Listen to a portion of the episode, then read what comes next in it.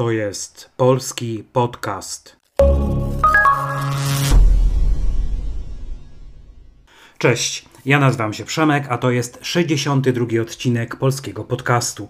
Podcastu przeznaczonego dla osób, które uczą się polskiego i chcą ćwiczyć rozumienie ze słuchu oraz wzbogacić swoje słownictwo.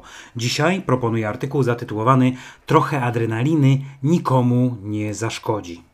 Zapraszam do słuchania.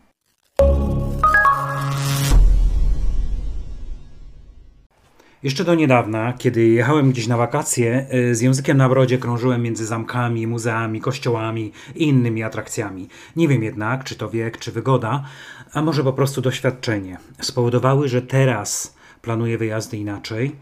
Mniej się śpieszę, chcę bardziej przeżywać niż oglądać budynki.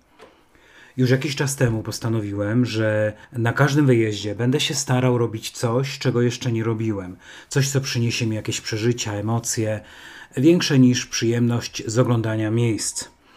Dzisiaj chciałbym opowiedzieć o tygodniowym pobycie na Wyspach Kanaryjskich, a konkretnie Gran Canaria, gdzie oprócz odpoczynku na plaży zafundowałem sobie przejażdżkę skuterem wodnym i parasailing. Jak na mnie to i tak duża dawka adrenaliny. Trochę się tego obawiałem, ale skoro postanowiłem przeżywać więcej, to jakoś trzeba było to zrealizować. Na Kanarach, na każdym niemal kroku można spotkać stoiska albo osoby zachęcające do różnych sportów wodnych. Najpierw zainteresowała mnie nauka windsurfingu, ale potem stwierdziłem, zabawa będzie przez chwilę, a nie jest to sport, który bym chciał uprawiać, więc może spróbować czegoś innego. Ceny atrakcji, cóż, niezbyt zachęcające jak na polską kieszeń, ale też niehorrendalnie wysokie. Kupując parę atrakcji w pakiecie, oszczędza się trochę na każdej z nich. Mój wybór padł na pakiet skuter wodny plus parasailing plus przejażdżka bananem to ostatnie chciałem sobie darować, ale cena byłaby taka sama, więc stwierdziłem, że ostatecznie, co mi szkodzi, będzie trochę śmiechu.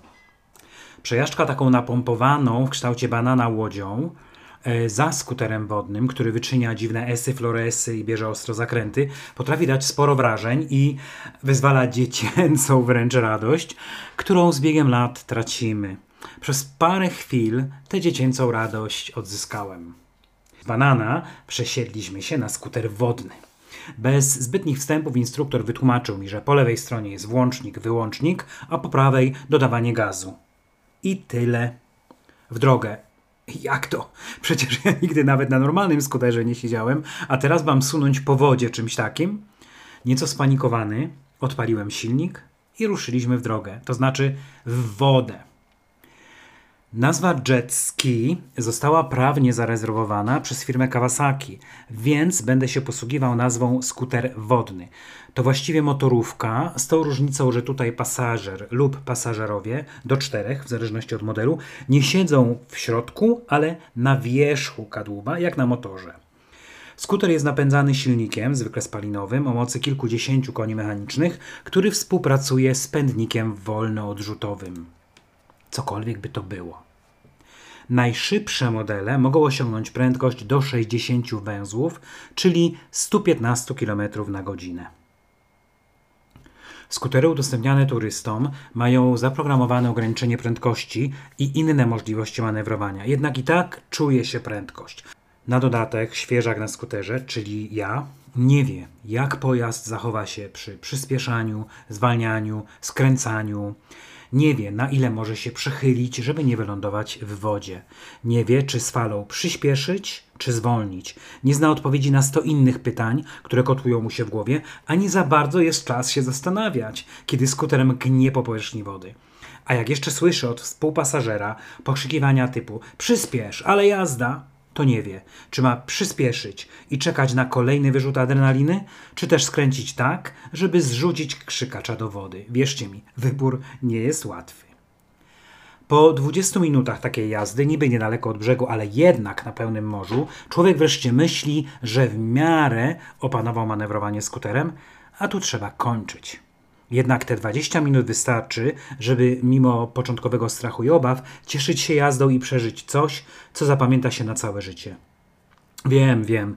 Są sporty i aktywności wyzwalające więcej adrenaliny, jak choćby skok na bungee czy spadochroniarstwo, ale dla mnie pędzenie skuterem wodnym po pełnym morzu, widząc jak brzeg oddala się dość szybko, jest jak na razie wystarczającym przeżyciem. W porównaniu z tym parasailing wydawał się pestką. Co to jest parasailing? Nie jest to prawdziwy spadochron, ale raczej rodzaj wielkiego latawca. Pasażerowie są ubrani w specjalną uprząż, którą przypina się do parasaila. Następnie pojazd holujący, najczęściej motorówka, ciągnie go za sobą, co sprawia, że pasażerowie unoszą się w powietrze. Jak wysoko poszybują, zależy od długości liny holującej i warunków pogodowych. Będąc już w górze, zdziwiłem się, że jest tak spokojnie. Wydawało mi się, że będziemy się choć trochę kołysać, że trzeba będzie się dość mocno trzymać, żeby nie wypaść. Nic z tych rzeczy.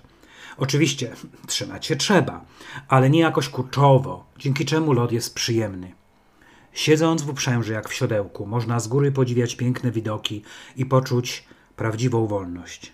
Tak, mimo że wiesz, że jesteś dobrze przypięty, że tak naprawdę nie lecisz, ale unosi cię olbrzymia płachta rozpościerająca się nad tobą, to czujesz się wolny. Przez te parę chwil nie liczy się nic więcej. Ty i niebo.